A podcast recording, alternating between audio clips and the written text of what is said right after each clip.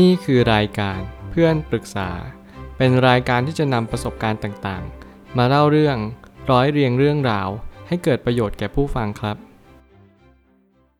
สวัสดีครับผมแอดมินเพจเพื่อนปรึกษาครับ วันนี้ผมอยากจะมาชวนคุยเรื่อง เน้นย้ำตัวเองด้วยคำว่าแล้วมันจะผ่านไป ข้อความทวิตจากมาร์คแมนสันได้เขียนข้อความไว้ว่า จงเน้นย้ำตัวเองในทุกวันว่า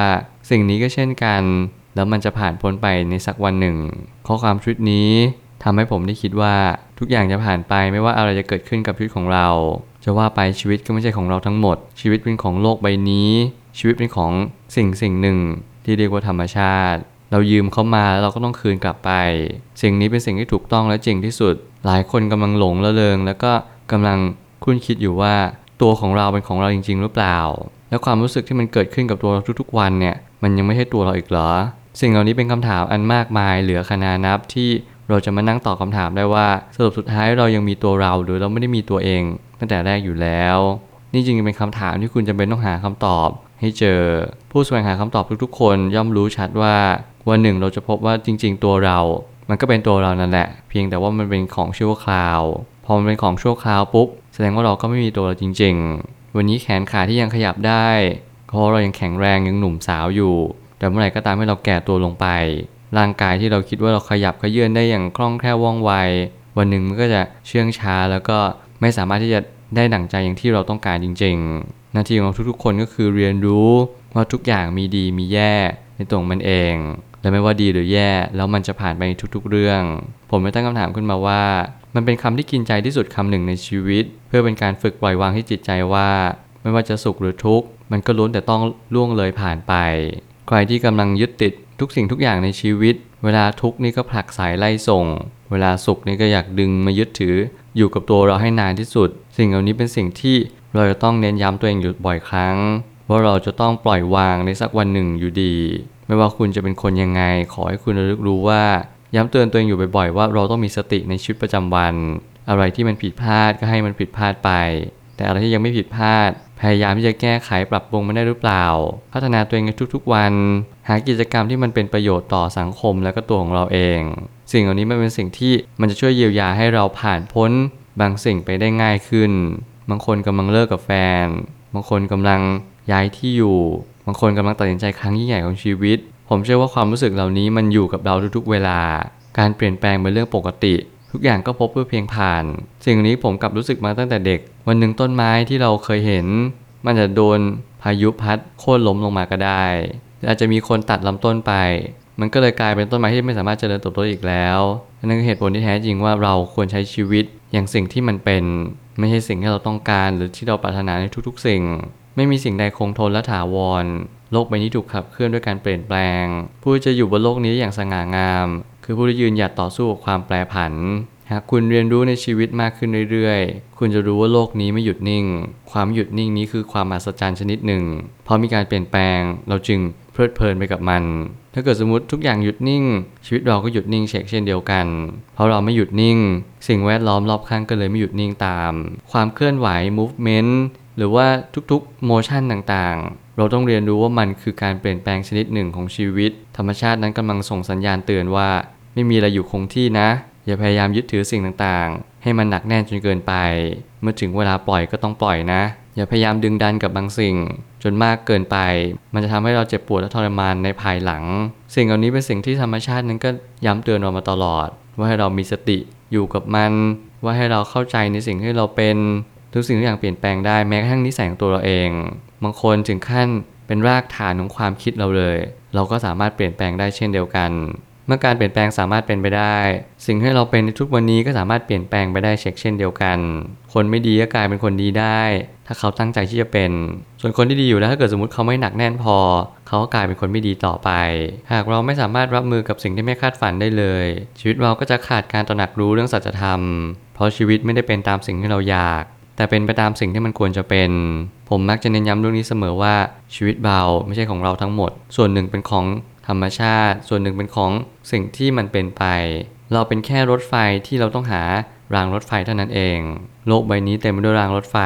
มันอยู่ที่ว่าเราเอารถไฟเนี่ยวางไว้ตรงไหนเท่านั้นเอง จงกำหนดหมุดหมายว่าเราจะไปทางไหน ทิศทางสำคัญกว่าความเร็วเสมอ แล้วเมื่อสิ่งสิ่งหนึ่งเปลี่ยนแปลงไปอีกสิ่งหนึ่งก็ย่อมเปลี่ยนแปลงตาม ชีวิตนี้